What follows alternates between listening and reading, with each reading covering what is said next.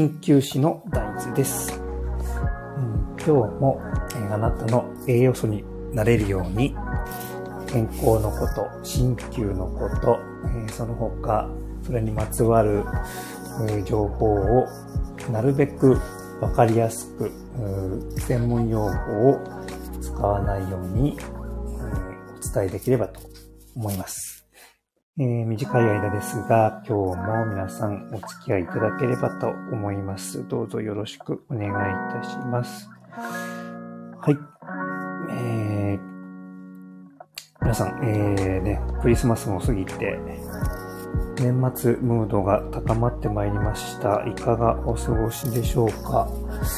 そろそろ仕事納めの方もね、えーいらっしゃると思います。この一年、ね、頑張った皆様、少しでもね、ゆっくりできることを、えー願っております。はい。で、今日はですね、前回、森ちゃんという新旧未経験の、えーお友達をですね、ゲストに迎えて、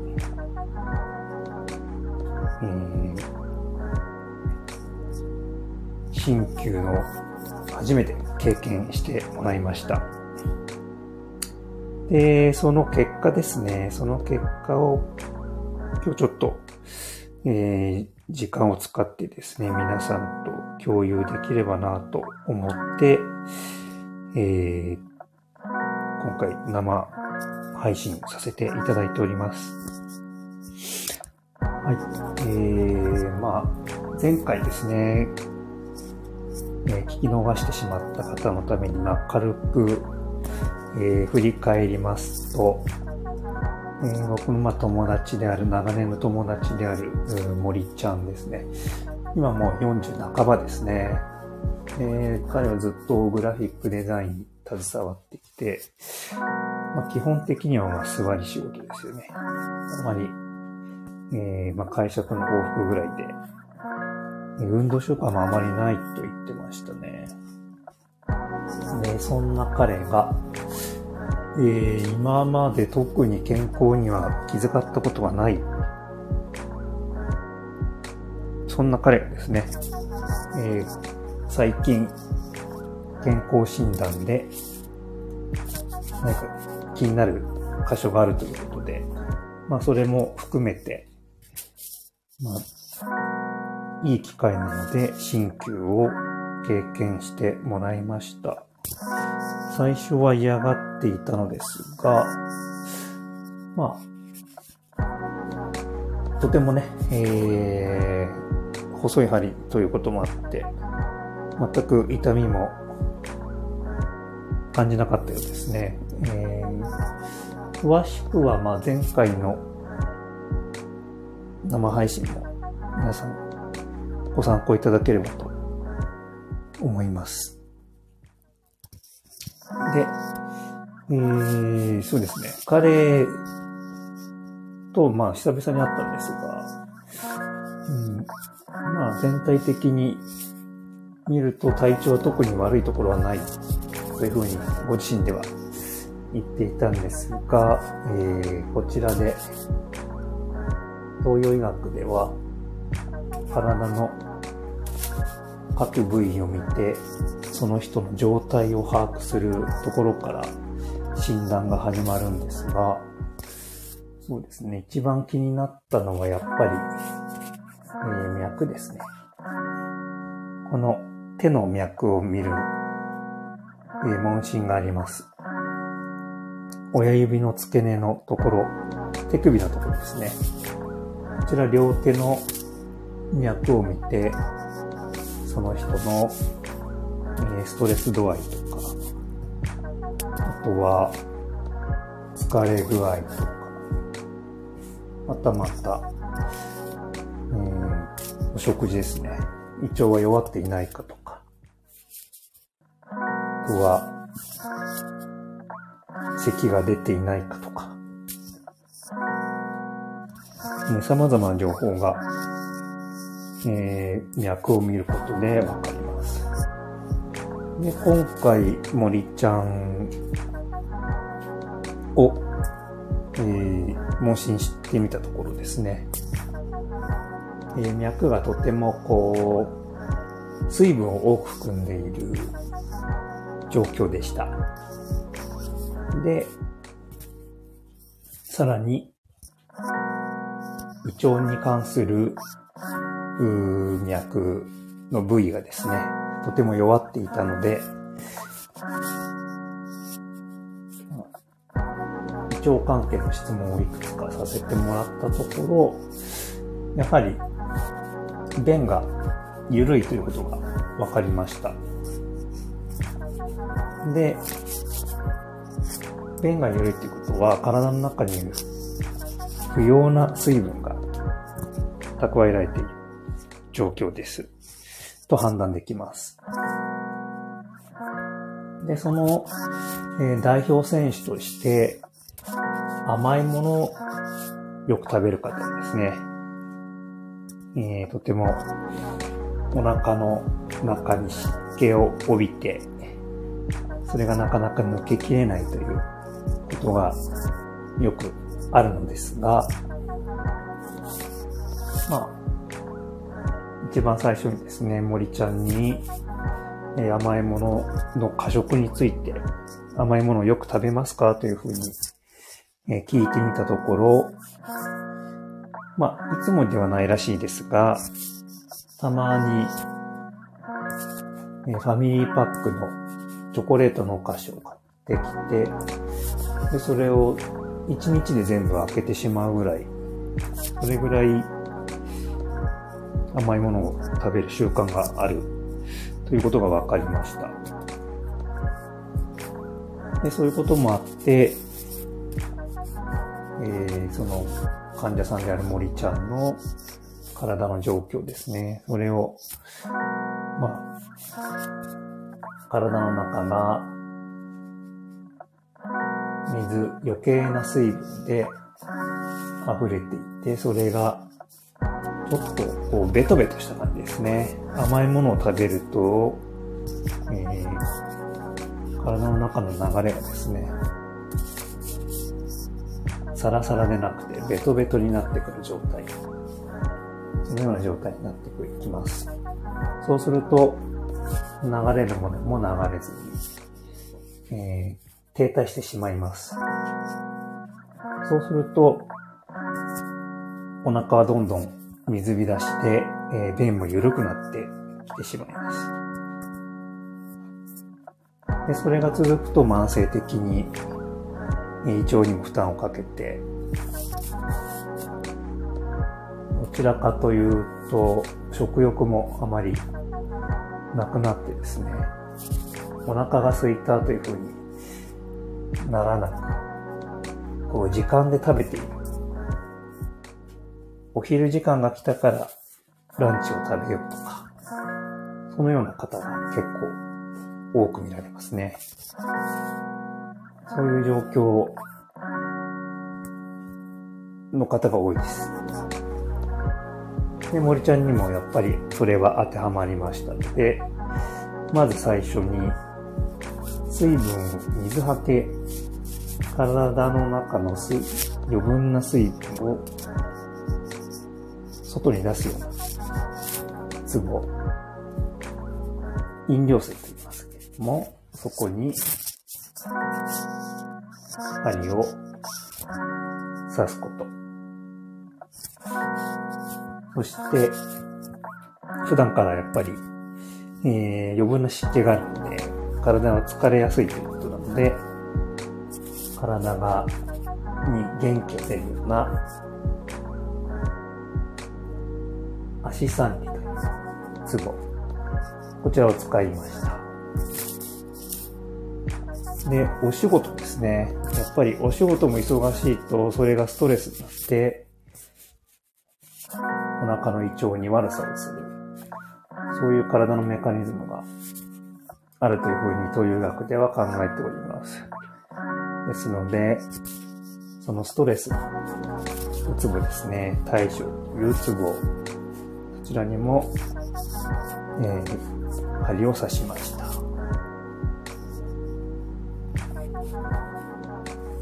で、さらに、彼はもともと、シフトの、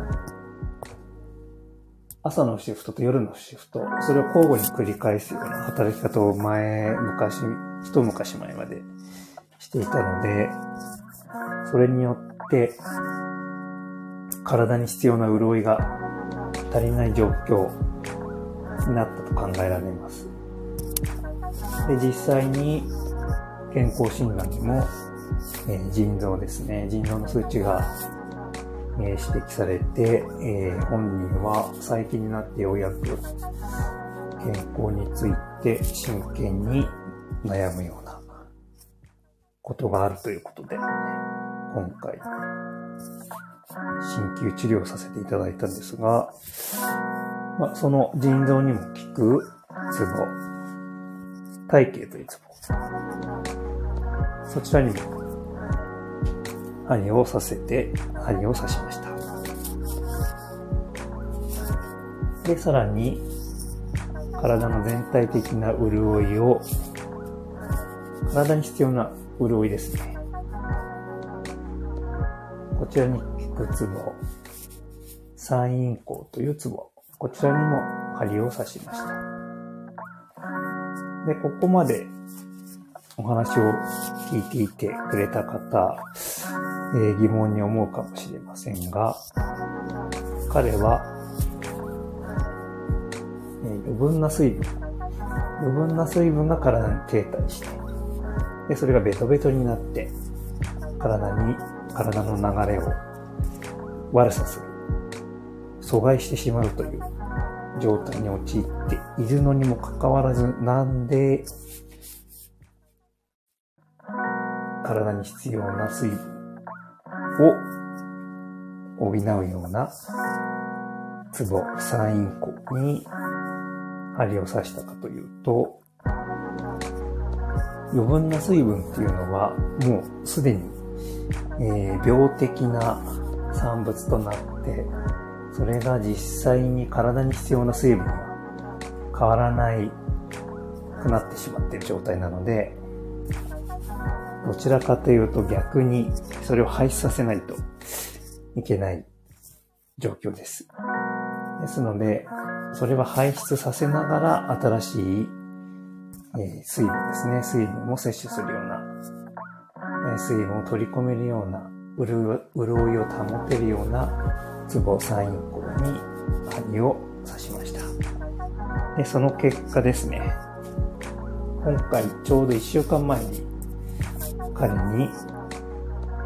針治療を行った結果、えー、全く何も変化がないというお答えをいただきました。え、本当はですね、ご本人に電話で登場していただいて、生の声で、え、皆さんにお伝えしたかったのですが、まあ、ご本人とても恥ずかしがり屋でですね、えー、今回は、の出演は見送るということでしたので、